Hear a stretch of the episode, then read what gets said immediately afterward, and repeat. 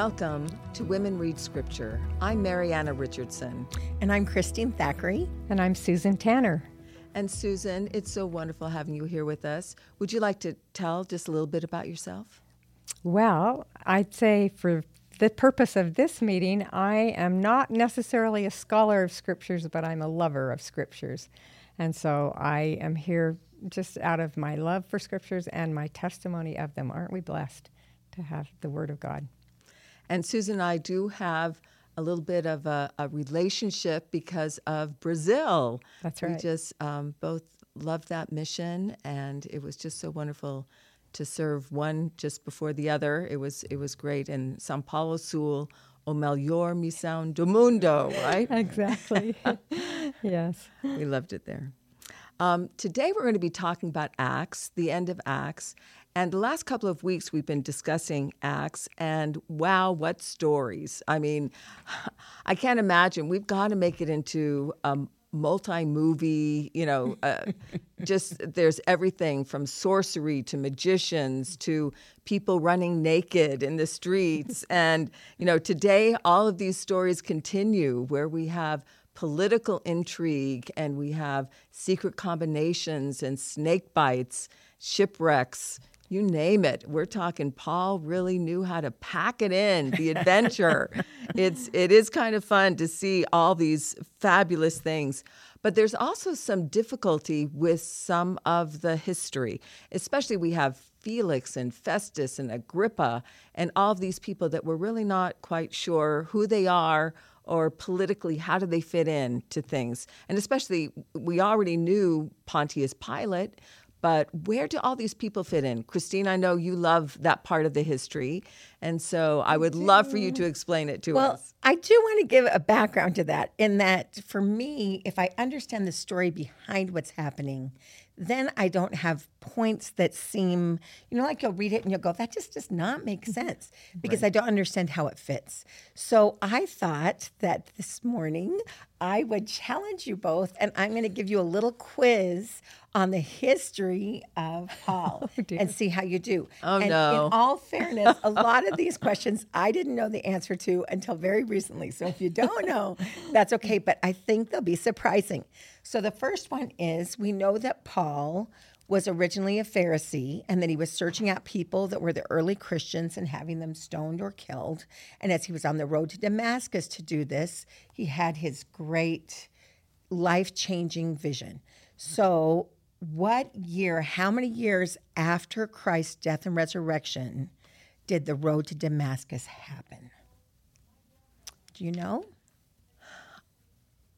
I would be guessing. And and you can go above and below me because then you'll probably get it right. I'm going to say like uh, you know. So I'm thinking you know it was 33 A.D. when the Savior was. I, I'm thinking around 10 years later, like 42, 43 A.D. That's really close to what I was thinking, but I don't it know the answer. 35. Oh, wow. just so just two years. Right. Wow. So it was very soon. All right. So after this vision, remember that um, Paul was blind. Right. And he went to who to be healed of his blindness? Well, it was Ananias, the high priest, who healed him or who blessed him. It no? was not. It was oh. Ananias, but he was not the high priest. He's a righteous Ananias. Oh. So there's an evil Ananias and a righteous, righteous Ananias. so that is so confusing because you read the one Ananias who we've read about his family at the death of Christ, which was only a few years before. Mm-hmm. So he's the evil Ananias that we know. And but Ananias the, is not nice in these chapters either. Right. Right. But the other one, remember, he was just oh, off yeah. in his little in Damascus. And the Lord said, You know, I need you to come. And he said, Here I am. Send me. And he went and he healed um, Paul. So it is. I'm so. Did he have any that. any leadership position in Damascus, or do we not know anything more okay. about him? Mm-hmm. Except that the Lord called him one day and asked him to do this one thing. And he was obviously a believer. Oh, yes. yes. Obviously a believer. Yes. But, right. you know, whether he had a calling other but than being I'm a believer. so glad you said that because it, my husband and I were talking about the two, the good Ananias and, and the, the evil Ananias. so there's two, and it is confusing because that name. So I'm so glad you said that. okay, so after his vision, he goes to Jerusalem to tell the brethren who are gathered there about his story. So, who listens to him when he comes to Jerusalem? Well, uh, the Pharisees and the Sadducees. Is it Well, no, the very first time, right after his vision. This Oh. is not later. Oh, Oh, oh, this oh, is not sorry. the part for we're reading. everything This is not right what we're away. Like the minute he has it, he stays for like a year up with Ananias until he kind of recovers. Then he goes down to Jerusalem to tr- find the brethren, the early Christians, and tell Peter about his great, you know, conversion. And as he goes there, who listens to him? Do you remember this part? I thought it was, I thought it was Peter. No, nobody will listen to him because they think he's incognito and he's going to kill them. Right, right, So right. none of the Christians, it says for fear, none of them would listen except one dude from Cyprus, and his name was Barnabas. And Barnabas is actually Joseph by name, and he was given the name Barnabas by the early Christians, and Barnabas means son of encouragement. Oh. And oh, I think love of him as being like Elder Uchtdorf, you know, just one of those like feel good people that just really like lifts people. And I always think when And I he go to saw the, the good of Paul. I know, Which is amazing. And so he actually listened to Paul's story and then brings it to the brethren. And then the brethren are like, well, we still don't want him near. So they send Paul back to Tarsus to his hometown. And do you know how long he stays in Tarsus before he does anything in the church? Do you know how long? I know it was, if it was years. I'm not sure how many, but I know it was years. Yeah, it was six or seven Yeah. years after the road to Damascus that he's just sitting there, and it's it's a college town, much like Provo. So uh, obviously he's learning and he's studying, and then he's also preaching and telling his story to the local people. But it's very localized. Well, but realize too, he was also a merchant. And so even though when he was going back, his family business, he I see him as an extremely well-to-do, Right. Well, you know, wealthy. Which makes sense with Felix waiting for the bride. later. Exactly. so and so he had a lot of money and also probably a, a a big, you know, tent making operation that he was also overseeing. So I'm sure he wasn't just sitting around doing nothing. Well, no, I think that he was actually obtaining the word of God, that he had to agree. relook at all the scriptures in terms of Christ and go, oh, that's talking about Christ. You know, it would change everything Mm-hmm. for him to come as a student of Gamaliel and then suddenly come and believe that we'd have to relearn. But don't you think he was also I think of people my age who save up to go on a mission. He may have been. And and I was wondering too during that six seven years if he you know if he understood that he would be going on a mission and need to save up Earn some, some money, money. That's right? probably Make true. sure That's probably true. he had some So money. then, um, what happens is, of course, Peter has that great vision that allows the Gentiles to join the church. And do you remember who the trigger person was for that vision? Cornelius. Cornelius. Right. And it's so funny because sometimes you think, was Paul bugging him? But no, Paul was, was- off in Tarsus, was wasn't even part of this. So after they decide that they're going to start preaching, who do they call to start this missionary effort? Barnabas. Barnabas. They don't call Paul. Yeah. And it's Barnabas who had listened to Paul that then goes and retrieves Paul. And becomes his missionary Right. companion. And becomes his missionary Right. companion with Mark. Right. So then they go on their three missions, Right. which last about three years each. So it's about 10 years of mission. Well, and Barnabas isn't with them the whole time. uh, Right. The whole time. After we also the have first Luke one. too that Right. that comes with with right, Paul and Timothy, And Timothy as well. who follows him along. Right. So Silas is the next one, but we've already talked about that, and hopefully you remember. So after he finishes at the very end of his three missions, he knows he has to go back to Jerusalem, Right. and when he knows he has to go back to Jerusalem, um, and and I think you covered this last time. We did. So what was the big warning that everyone said when he was going back? Well, they knew that people were going to try to kill him because uh, it was like he had a price on his head. They people knew that they wanted him dead, and Paul was very aware of that, and yet he was going anyway because he knew he had to go. And so as he went back, and that's what we're covering this week, is as he comes back to um, Jerusalem, he comes, and what was the moment that they grabbed him? What was the reason why the fight? The temple. He was They- in the he was he at the temple, He and while at the temple, he was standing next to a Greek, mm-hmm. Right. and he was not in the wrong place, but they assumed that he may have, and so Brought they pushed it. So it wasn't even; it was based on a lie. Right. It was based on nothing. And so, of course, he gets taken. The chief captain comes up and is like, What is this problem? They bring him up to the steps of the castle. And that's where we're going to talk about. He has that moment to share his testimony Right. with everyone, which is just so beautiful. And then he, um, of course, um, is sent to Caesarea because he said he's a Roman citizen, citizen to go there. And so, and we'll cover that. But while he's there, we have, and you said, Felix, and then Felix gets replaced by Festus. Right. And because Festus comes as the new Roman governor, then Agrippa comes and his sister Bernice. So my question is, um, this Agrippa, is this the same Agrippa that killed James? The last King Agrippa that we just read about? Talked about. Trick the fact that you're bringing, the fact that you're saying it, I'm going to say no. Yay! it's his son. So I love the story of the previous Agrippa, who's the one who imprisoned Peter Right. and mm-hmm. killed James. That Agrippa, soon after that moment, he is at the Olympics at the Hippodrome and he has on this silver costume. And people look at him and say, Oh, you're so handsome. You look like a god. And he does not correct them. And he doesn't say no. He doesn't say no. Not he didn't say he was a god, but he didn't say no. And so he gets struck down. And in the scriptures, it says he gets struck down. In Josephus, they talk about this cool owl on a post. And he saw this owl on a post Mm-hmm. and he knew that his life would be over. And so he is struck down. So it is his son. So this King Agrippa is young. He's only about 20 years old. So he's a little boy. So if you think about him as a little boy, he would have a problem with that statement. He's not a little I boy, know, but, but twenty. Well, in my mind, 20 Yeah, comparatively. he's like my son.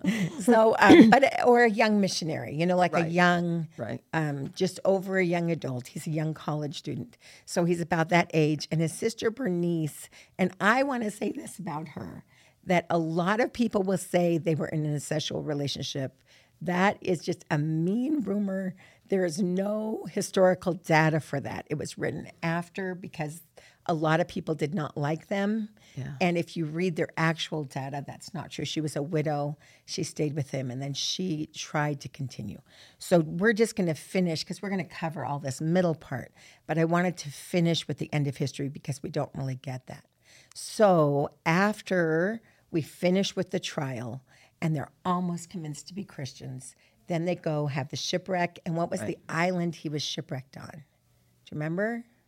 all I know is Publius was the main chief person there, but I don't know what the name of the little. Well, in the scriptures, it's called Melita. Today, we call it Malta. Oh, So if you look at the Robin Williams Popeye a long time ago, that's Malta. It's just a rock. It's I love it. I love so it. So Malta was the um, name of the island, which is right off Italy.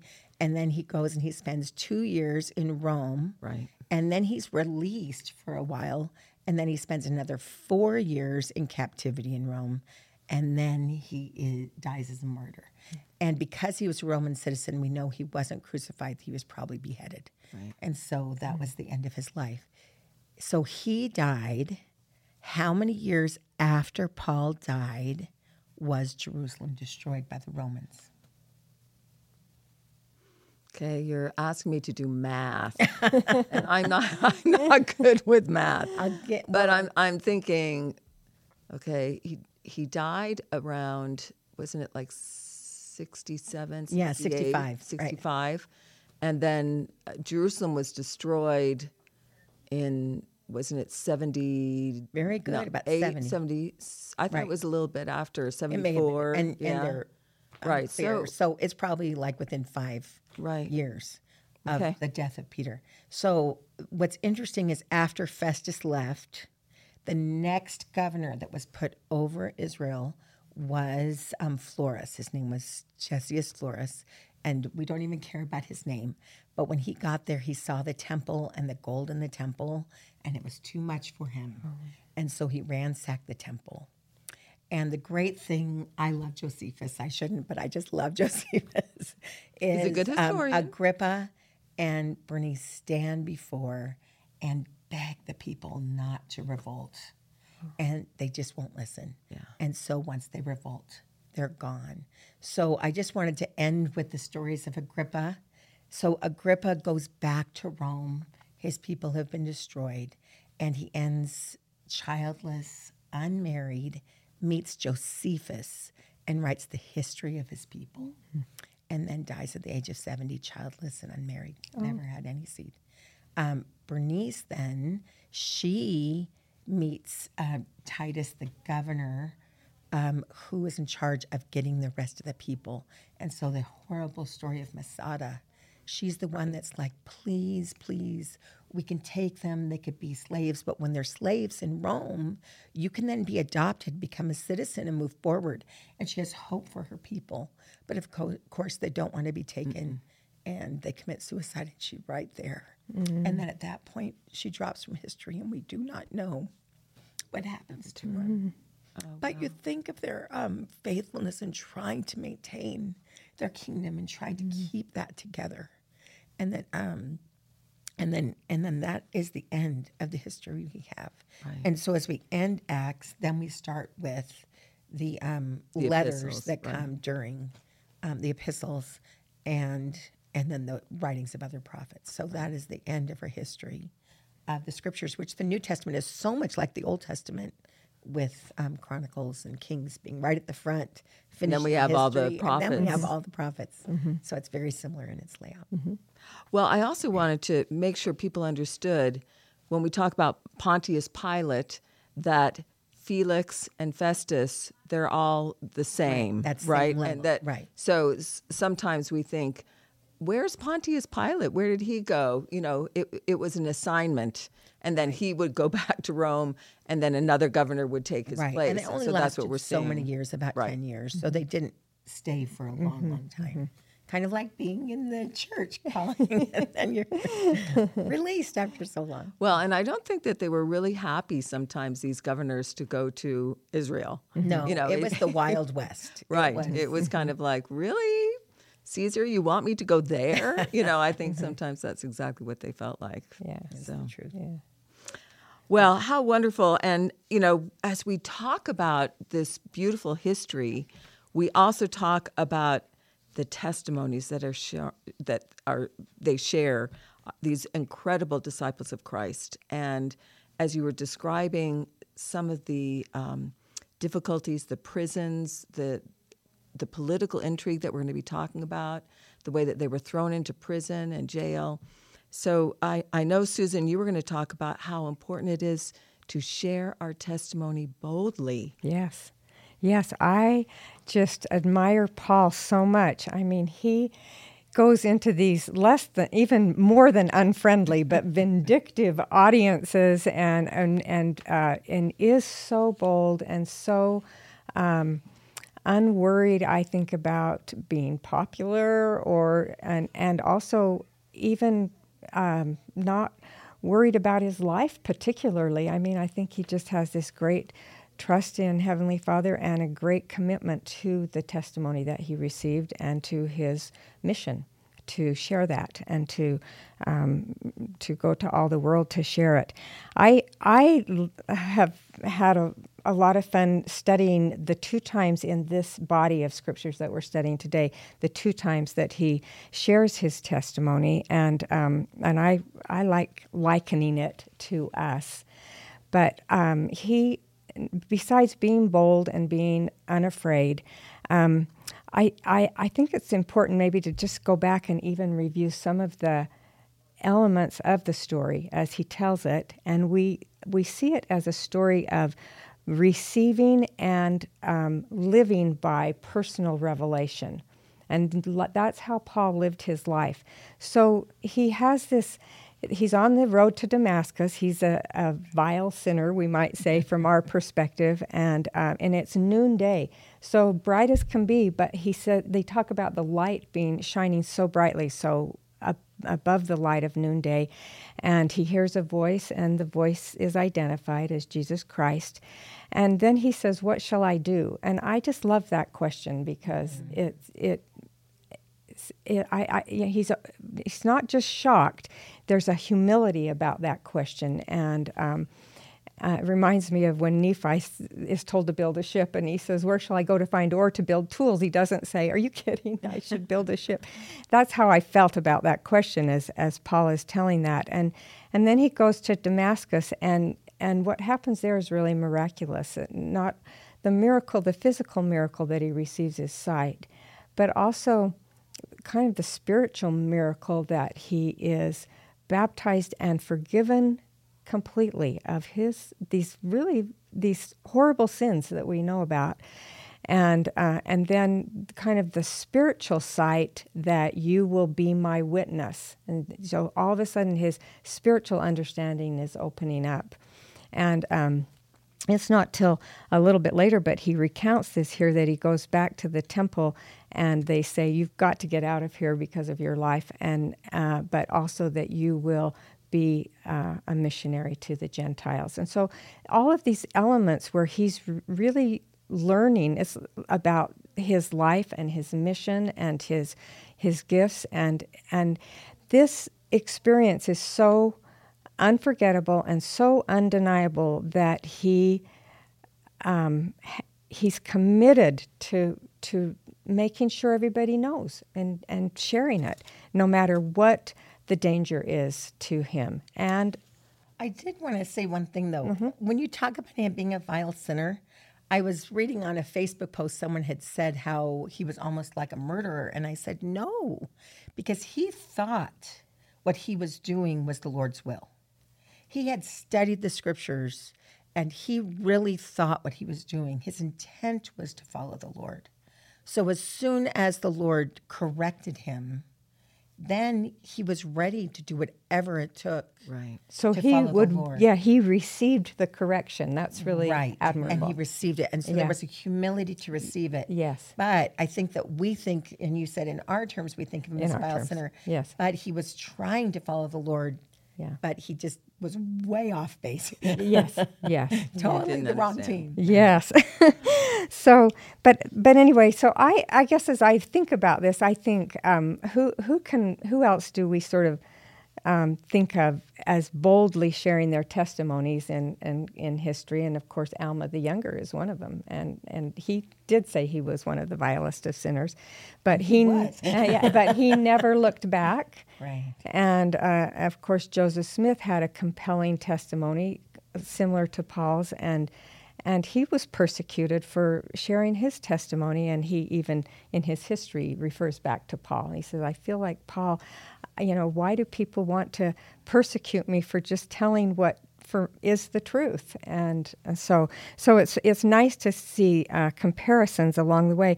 And I've been thinking about. Um, modern day comparisons and actually wondering how we liken it to ourselves. But of course, modern day comparisons are again prophets and apostles. You know, I was thinking about how the proclamation on the family was given 25 years ago and um, was needed at that time, but not anywhere like it's needed now. And um, we have we have our dear brethren who will stand at the pulpit and defend the truths in that proclamation. And I know that they're not pop among certain people. They're not popular, and um, they are belittled for for doing that kind of thing. And and I admire that um, commitment to what is right and what is correct. Um, but I so then I ask myself, so how have I boldly testified? Or I ask myself, have I had one of those moments or several of those moments that are so um, so grand in converting me that I always remember them and I always refer back to them when I think of my testimony. And that may be a question you want to answer or think about. Have you had a moment or those moments. And then the follow up question is and have you shared that? Especially, have you shared that with your families, with your children? Do they know of our strong testimony moments that, that we um, have felt? And, and, and it can be kind of simple, I think. But I, I, I have a friend that uh, I have run with, and she has uh, several children who have, are either inactive or who have left the church. And I really admire how she really um, prays about the right time, but she is pretty bold in in asking her children if they would like to start reading the Book of Mormon again, and then she testifies how the Book of Mormon can bless their lives, or can you prepare to come back to the temple, and this is how it will bless your life. And those seem maybe simpler than than Paul's bold testimony, but you know, if you put yourself in that situation, sometimes you feel a little nervous to Oh, definitely. you know to to speak boldly to people about things that you know are correct and you know will bless them if they if they uh, follow up on it. Um, Paul and Joseph Smith and Alma the Younger all boldly testified, and they weren't always well received. It doesn't because you boldly testify doesn't mean that people are going to be converted, but that's not that's not the reason we do it. In fact, there's a kind of a, a nice statement that Elder Neil Andersen um, said um, in a past conference. Let's see, he said, We should care more about being his followers than being liked by our followers.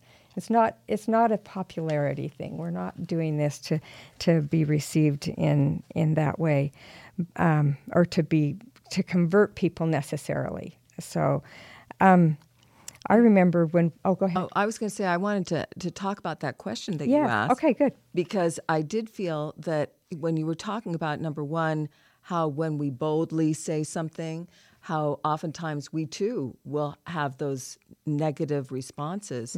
One thing that I noticed with social media is, you know, it's a double edged sword in that on the one side, when we're talking about general authorities or even just members of the church who bear testimony, that oftentimes we will get negative responses. And the fact that oftentimes you can do those kinds of negative responses without actually doing it face to face, mm-hmm. I think also means that a lot of times people do it more mm-hmm. than they would have done if, if I had to actually scream in your face. You mm-hmm. know, instead I scream on my social media.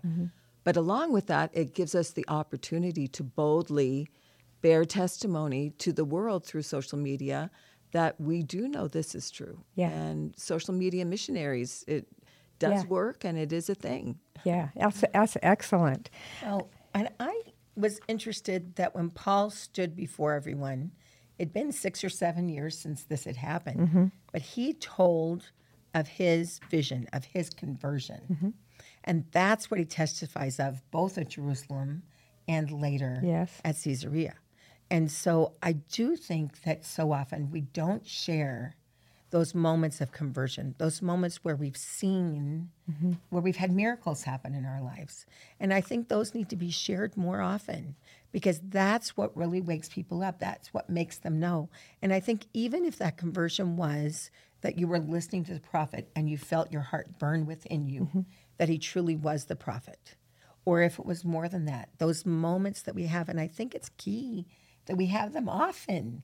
I always feel like fast and testimony meeting is supposed to be a gleaning of the miracles that are happening in our congregation. Mm-hmm. And you pray that people stand up and share those moments like the road to Damascus that happen, hopefully. Mm-hmm. Well, maybe not that often in our lives because usually when we have them, it's to They can be us. smaller things, right? but they can be smaller too. things and be as impactful on us. I mean, they can true. they can make a big difference in our lives. And I again think they we need to preach them or teach them to our families. They need to feel the impact of those things. Um, we had um, uh, several years ago our daughter was biking and she was doing all the right things. She was in her bike lane, had her helmet on, but uh, a man slumped over the wheel of his car and crossed over four lanes of traffic and hit her head on. Young mother with four young children. uh, broke all these bones and everything. But um, there were there were some definite miracles in that. The day before that, it was kind of when the temples were just opening back up after COVID, and you could go in as a family group. Mm-hmm. Our grandson was receiving his endowments, and as a family, we were in the temple together, and in the prayer circle together, and in the celestial room together. And I had the undeniable um, witness that we had angelic family mm-hmm. angels there with us in that temple. It was the very next morning that mm-hmm. our daughter was hit. And I went to the scene of the accident, and if I hadn't known that she was alive and in the hospital, I would have felt that for sure this person had been just demolished because it was so horrific. And at that moment, I again had that undeniable witness that those same ang- angelic family members were protecting her. So that year, our family, our our family uh, trip together, we concentrated on angels and miracles, and I thought our children need to grow up with the knowing that what we know about miracles and about angels protecting us in our family and and uh, so I think those are the kind. It's it's okay that I felt that, but it's not okay for me not to make sure that they all know what I know.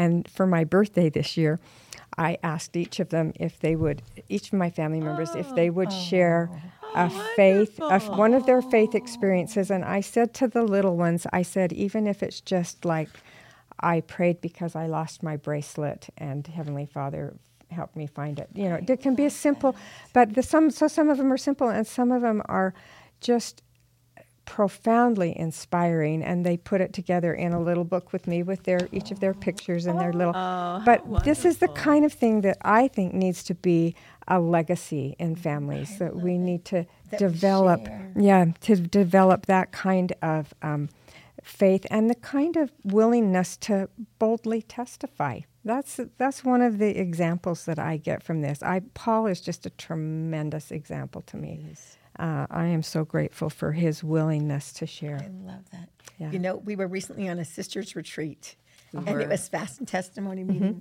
And this little boy stood up. It was so sweet.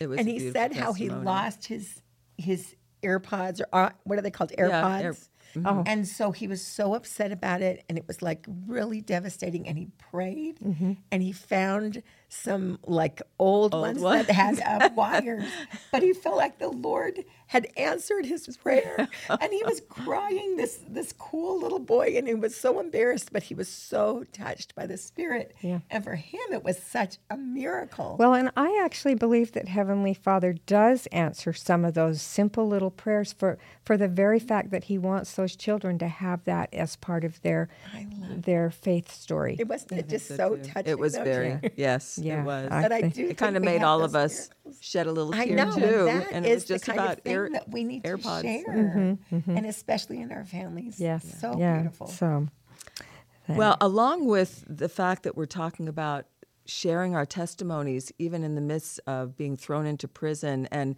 Paul wasn't just being thrown into prison. We're talking physically accosted. I yes. mean, they are hitting him. They are slapping him around. I mean, th- he his life is in jeopardy, and it's not like a you know far far away on social media. Instead, they're in his face, literally physically hurting him and challenging him.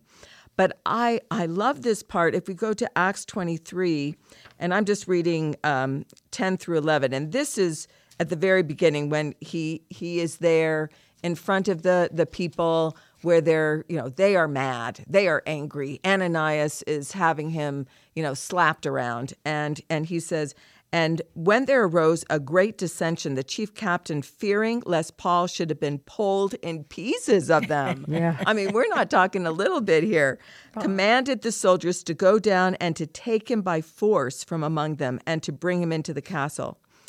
And this is the part that I just love. And the Lord and the night following, the Lord stood by him and said, Be of good cheer, Paul. For as thou hast testified of me in Jerusalem, so must thou bear witness also at Rome. And my guess at this time, he's probably thinking, I'm going to die. You know, I'm I'm going to die. A matter of fact, we know right after this that there's a group of men who bind themselves together in a secret combination and say, "We're going to make sure that Paul is dead, and we're not going to eat anything until we kill him." And and so this is such a, a I love this. Be of good cheer. Now, along with that, if we compare that to what happens at the end of our reading, if we go to Acts 27, we have another incident where Paul is also in a perilous voyage going out in this ship, and he had warned them in the spirit of prophecy not to go, listen. and nobody would listen. And so they are three days in this huge tempest. And it's so bad that neither sun nor stars in all that days appeared. I mean, it's that bad of a storm. And Kind of like this winter. I, yeah, kind of. Well, and then Paul, after a long abstinence, he stands up in the midst of them. And I love this. He says, Sirs, you should have hearkened unto me and not have loosed from Crete and to have gained this oh, harm and loss. Isn't that fun? And now I exhort you to be of good cheer. And when you think about that, wow, for him to say that when they've gone through this harrowing experience, So- for there shall be no loss of any man's life among you, but of the ship. So the ship's not going to make it, but all the people are going to be okay You're good. for and and then he goes on and he said and there stood by me this night the angel of god whose i am and whom i serve saying fear not paul thou must be brought before caesar and lo god hath given thee all them that sail with thee wherefore sirs be of good cheer for i believe god and that it shall be even as it was told me and the very last verse of this chapter says they escaped all safe to land. Mm-hmm. All of them escaped safe to land. The other thought that came into my mind too was that of the early saints and how they too had these horrific experiences, like you were saying, Joseph Smith, and how he even talks about how similar to Paul he felt before King Agrippa. But this beautiful verse, it's Doctrine and Covenants 68, verses 5 and 6, I just love because it just, it, this is the promise that we have when we boldly stand and bear our testimony. The Lord said, Behold, this is the promise of the Lord unto you, O ye my servants. Wherefore, be of good cheer, and do not fear, for I, the Lord, am with you, and will stand by you, and ye shall bear record of me, even Jesus Christ, that I am the Son of the living God, that I was, that I am, and that I am to come. So that is the promise when we stand boldly that we can be of good cheer, mm-hmm. that we can know that the Lord's on our side mm-hmm. and that He will make sure what is going to happen should happen. It's interesting that that be of good cheer phrase, I kind of looked them all up one day. Just the, where do these come? They all come in these harrowing moments. Terrible times, Yeah. I know. I, I, that's, a, that's instructive to me. That's true. Well, and Christine, I know you were going to talk about safety and peace, which kind of goes along with this be of good cheer It does. that we were just talking It about. does. And it is interesting how um, Paul is like protected at the worst time. So just like in Jerusalem when he's being pulled apart. Yeah. And then the um, the chief captain comes forward of the Romans and saves him, pulls him up and allows him to be able to prophesy as we spoke. And sometimes it's the most unlikely people that save Oh, that's him. interesting that you know, so so oftentimes it's a centurion or somebody else that you would think, okay, he's saving Paul, he's not hurting Paul. That's true. Well, then as he goes to Caesarea, he again is given this opportunity to bear his testimony. And when I went on my personal mission, in my brain, I thought, if I really bore testimony correctly, that if everybody knew the church was true, that they would join the church. and it was shocking to me mm-hmm. how many people knew what I said was true and chose not to do it. And mm-hmm. I was shocked by that. Have you had that similar experience where you've seen people Oh, yes. Yeah. Definitely. really? Oh yes. On on That- our on our mission, I'm sure Susan saw the same thing, where people would say, "I know what the missionaries are telling me is true." But there's a fear of either mm, other men or a loss of job or I don't know what, but there are things that just they just can't overcome that to follow what they know in their heart and mind. Or the traditions. yeah. Right. And they're That's also right. dealing with traditions here too. Yeah. That people, whether it's the Jewish traditions or the Romans traditions, mm-hmm. they're Right. also dealing with that Well, as well. I wanted to cover three people that listened to Paul that each in some way knew it was true mm-hmm. and made alternate choices. And I thought that was interesting when he was in Caesarea. So when he first gets to Caesarea, he meets Felix. And Felix is not a very scrupulous guy. he mm-hmm. um, actually talks to Paul, he listens, and um, and Paul says he's a Roman citizen, but um, Felix, and, and in 24, Acts 24 25. Um, so it says that, um, sorry, I'm going to start at 24 24. So, first of all, he brings in all the people, they all listen, there's a great tumult, but he realizes that Paul um, is not is is a Roman citizen and that he's not bound by these laws that Ananias is saying. So he um, comes to him after many days, and it says after certain days, when Felix came with his wife Drusilla, which was a Jewess, he sent for Paul and he heard him concerning faith. And it says, and he reasoned of righteousness, temperance, and judgment to come, and Felix trembled. So Felix really was felt it. affected. He felt it. He knew it was true. So then you're thinking, okay, so Felix, what are you going to do? And what does Felix do? He binds him for two more years, waiting for a bribe. right. He wants the money. He just wants the money. He knows So- that Paul's wealthy. Right. You know, he knows that he has money. And so he thinks that if I just keep him, he waits for that bribe. And if you look, he, he keeps him for two years, um, waiting for the bribe. And um, and he left Paul bound. So it's in 27. But it's interesting to me that um, Satan himself knows that Jesus is the Christ, but it doesn't affect his behavior. And there's this separation from what is true and how they behave without any guilt, which is Felix. And so that can sometimes be our response. We can tell the truth and there can be no reaction. But when um, Felix is replaced by Festus, Festus first comes to Jerusalem. And Festus seems like a very fair man because when he comes to Jerusalem, he's immediately brought up by Ananias. And you think those people that said they weren't going to eat until Paul was killed are probably pretty hungry because it's two years. Although, in the, there would be really skinny. I know, but in the Talmud, did you see what it said about making a vow about not eating? Uh-huh. That if you make a vow about not, in Talmud, it talks specifically about a vow of not eating, and it says, if you make a vow of not eating and you break it, then you're obeying the laws of life. So it's okay to break it. It's one of the few oh, vows. okay, allowed- so- it's kind of an empty vow. So right. was assumed okay. because so they the they mm-hmm. probably went and had a mm-hmm. feast They probably- afterwards anyway. Yeah. even though they didn't. But um, but so Festus says, I first want to see if there's any wickedness in the man in 25:4.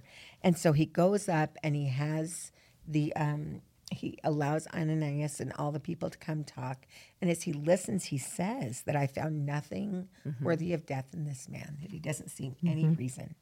So, um, but when Agrippa and Bernice come, he um, they come with great pomp and circumstance to listen, and then Paul gives his story of his conversion, and as he does, the cutest thing, and you guys must have read this, Festus in twenty six twenty four. It says, and Festus says with a loud voice, and I have had this reaction to people listening to my testimony Paul, thou art beside themselves. Much learning doth make thee mad.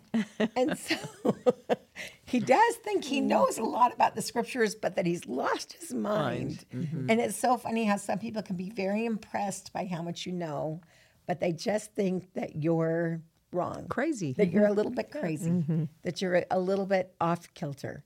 And so I thought that was interesting. I'm sure you guys have met people like that. And usually they're fair minded, good people. They just think that you're deceived. Right. And so, um, just a little crazy. And so um, that's the reaction. And then the third reaction is the one that is just so beautiful, where um, Agrippa listens. And again, he's just a young 20 year old man. And um, as he listens, he said, Almost thou persuadeth me to be a Christian. And he had come back from Rome and asked specifically to, he was going to stay in Rome, but he asked specifically to come back to help save his people mm-hmm. because he knew they were on thin ice with the Roman government. Right. And he was close friends with the emperor. And so at this point, his intent is different. His intent isn't to follow this Christian sect, but to try and save the Jewish mm-hmm. people. And I think that key of real intent is is the key. So my question is, when you see these reactions of people that each felt the spirit, they each listened to Paul and were changed, but they made alternate choices. Do you think there was still value and strength in Paul preaching to them? 100% yes. I just want to go to what Paul said, though. Oh, go ahead. For what Paul answered Agrippa when he said that. Oh, I love it. He said, I would to God that not only thou, but also all that hear me this day were both almost and altogether such as I am, except these bonds. And I mm-hmm. like that, except these bonds. Yes, I don't want them to have to go through what I'm going Right, through but because of my testimony. know. But I want them to know. and I want and I everyone to know. I want to love give that. I want the them opportunity. all together, such as I am. And I want them to Totally converted. have that strong testimony. And my heart goes out to people who don't have the courage when they feel it to somehow be able to make that change. And yet, um, you know, there again, you ask yourself, would, would I have courage in such situations? Or do I have courage when I'm in harrowing situations to stand boldly? So, so it's, you know, we can feel for them, and yet we need to look inward as well. That is such an interesting idea of looking inward because Mm-hmm. sometimes we think because we've accepted the gospel, but there's things that we may not have accepted that, you know, that we're hedging on. So Mm-hmm. that is fascinating to look inward. Um, but I do think the key is that our calling is to preach the gospel to all people. And whether they listen or not is up to them. And so his garments were washed clean of their guilt because he did share the gospel. And I think how many people have we rubbed shoulders with and not shared or lifted or or done that? And I um in D&C 29 7, there's this great scripture that says, You're called to bring to pass the gathering of mine elect, for mine elect hear my voice and harden not their hearts. And I just um, was so touched as I thought, have you ever rubbed shoulders with the elect? when you, um, sorry, share your testimony and they get it and it changes them. And it's just like a jewel. And there aren't many of them, but they're there. They are. And it's, the key is that we go through and share openly and we will find those elect Yes. and those moments. And I just wanted to end with um, talk about the elect, that cute um, story that President Nelson told about sharing the Book of Mormon with two people that were colleagues of his. Mm-hmm. There was a doctor and a nurse that were married. Do you remember the story? It's such a Great good one. story. And he gave them the Book of Mormon, and they um, he asked them to read it. And they went a couple of weeks and they brought back the book and said, Thank you. And he said, That is not an appropriate answer. answer, for someone who's read the Book of Mormon. Because the truth is, they'll either be like these people or they're going to accept it. And so he said, Did you really read it? And they said, No. And they went back and read it, and they were the elect. Hmm. And so, like Paul, we have to have that strength to say, mm-hmm. Did you really read it? Did you mm-hmm. really believe? And I just think that sometimes we um, need to learn from Paul to share. Well, and along with that, Paul, because he was willing to do that, did have a conscious conscience void of offense. And I know Susan, you were going to Well, talk yeah, about that. I, I mean, he was uh, he was always willing to bear this testimony. He was always willing to be true to that co- conversion that we've talked about. Um, you know, we used to say to our missionaries, "Your mission will be a success if you bear your testimony every day." And it doesn't matter what the numbers are that you know who accepts what you're saying, but your conversion will be i mean your te- your mission will be successful if you bear your testimony. And of course that's what paul was doing. I think that um, this uh, being able to have a conscience um, void of offense toward god and men is pretty miraculous actually. And i think that it it goes back to the miracle of forgiveness I, Paul in that conversion was forgiven and taught, but then that that is a miracle, and, and it cleanses us.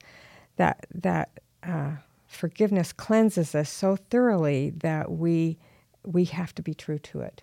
I mean, if you think about the Ammonites in the Book of Mormon, and they buried those swords, and they they had consciences void of offense because they never that, that, that, that being forgiven was so powerful to them that they never wanted to offend God or man, no matter their lives or whatever. And I think that that's, I think that Paul is in that situation and that we need to be. Um, I, I, I, was listening, in, when I was listening in conference, I thought there were several um, um, talks where the, the brethren were willing to be kind of vulnerable and tell of some of their own um, times when they didn't make good choices. Um, one that struck me was when President Ballard told about not following the Holy Ghost and blessing the widow in his ward, who then passed away during the night, and how sorrowful he was. And I'm sure he sought forgiveness of that. And he is a was a personal friend to my parents, and he um, kind of moved heaven and earth to give them both blessings at the end of their days. Oh, and I thought when he when he told that story, I thought you haven't told the rest of the story. The rest of the story is that you're you can have a free conscience because you never went back once you were repented of that wrongdoing and and were forgiven. It was strong for you and you kept your you were conscience free. Your conscience was free from from that that uh, not you know that sin that you that you committed. Anyway, so I I think that there are modern day examples, and I think that we, when we have been forgiven, it, that's that's one of our quests to make that so compelling in our lives that we can be uh, have uh, have no offense towards God or or man. I agree with you. I think though in today's world that one of the challenges is people that have had a struggle during their youth or teenage years or maybe during college will carry that weight around and don't really believe in Christ or well, believe in the atonement. Or other people won't let them leave it. You know well, what I'm oh. saying? Which and, is also and a hard that's time. fault of us. Right. Yeah, right. And, yeah. and, that we need to make sure that people have the opportunity yes. to to be to, to their be healed. That's right. Right. To that's change. right. Yeah. Interesting. Yeah. Well, and that's kind of the last point that we wanted to make today is the healing power of our Savior Jesus Christ. And it's interesting if we turn to the very last chapter that we're reading here in chapter 28, we have some pretty miraculous experiences of healing. The first one has to do with a snake bite and for me, I hate snakes. I mean, I really do. And I just read this story and cringed inside. Just thought, oh, now if that happened to me, I would probably die of fright, not because of the viper, but um, so he's grabbing some sticks, throwing them on the fire, and the the snake bites him on the hand. And everybody that's watching it just know he, he's dead. And then nothing happens. And because nothing happens, the people say, well, he must be a god because this doesn't make sense. And then right after that, the chief man, we talked about Publius before, his father, and a bloody fu- flux and being having a fever. This doesn't look good for the father. My guess is the father's on his deathbed.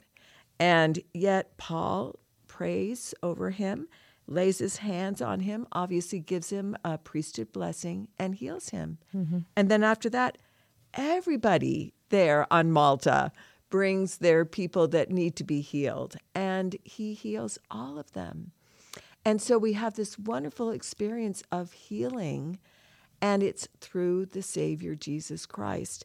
And the thing that just struck me here is that, yes, we have these experiences of, of healing, of miraculous physical healing, but also at the end, when he gets to Rome, as you talked about the last two verses of what we read this week, this week, when he says, And Paul dwelt two whole years in his own hired house and received all that came in unto him. It didn't matter whether it was Jew, Gentile, you know, Roman, rich, poor, preaching the kingdom of God and teaching those things which concern the Lord Jesus Christ with all confidence, no man forbidding him. And I just thought right there, that is the healing power of the Savior Jesus Christ. And I just wanted to ask you um, before I share one last thought from President Hinckley. Um, how has the Lord healed your families? I know, Susan, you've had some miraculous healings, not just your daughter, but your husband as well, that have recently happened in your families. And I know, too, Christine, you have experienced amazing healings in your family, too. I just wanted to hear some of your thoughts on this.